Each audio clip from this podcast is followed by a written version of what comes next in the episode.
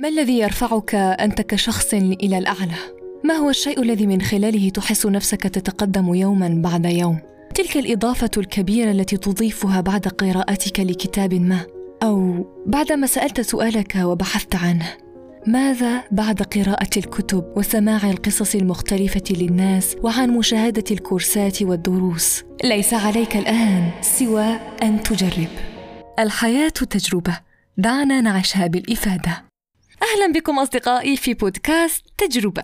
بودكاست يتناول مختلف المواضيع تحت إطار التجارب التي مررت بها شخصيا ومر بها أناس غيري. أود منه نقل خبرتي في أشياء جربتها لتستفيدوا أكثر ويكون لكم الطريق ممهدا فقط لتطبقوا الموسم الأول من بودكاست تجربة سيتحدث حول التعليق الصوتي.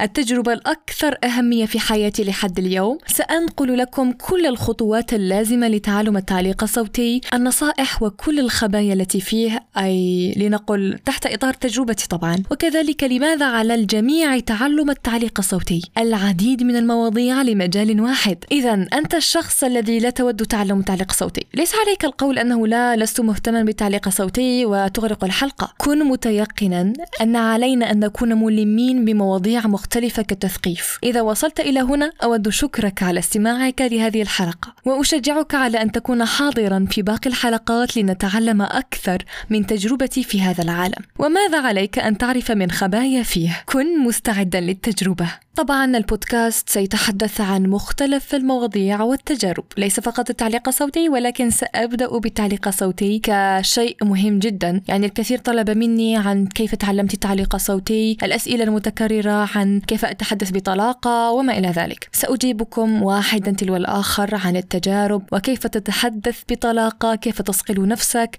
كيف تحسن من مخارج الحروف وما إلى ذلك. So كونوا مستعدين للتجربة التجربة مجددا. الحياة تجربة دعنا نعيشها بالإفادة.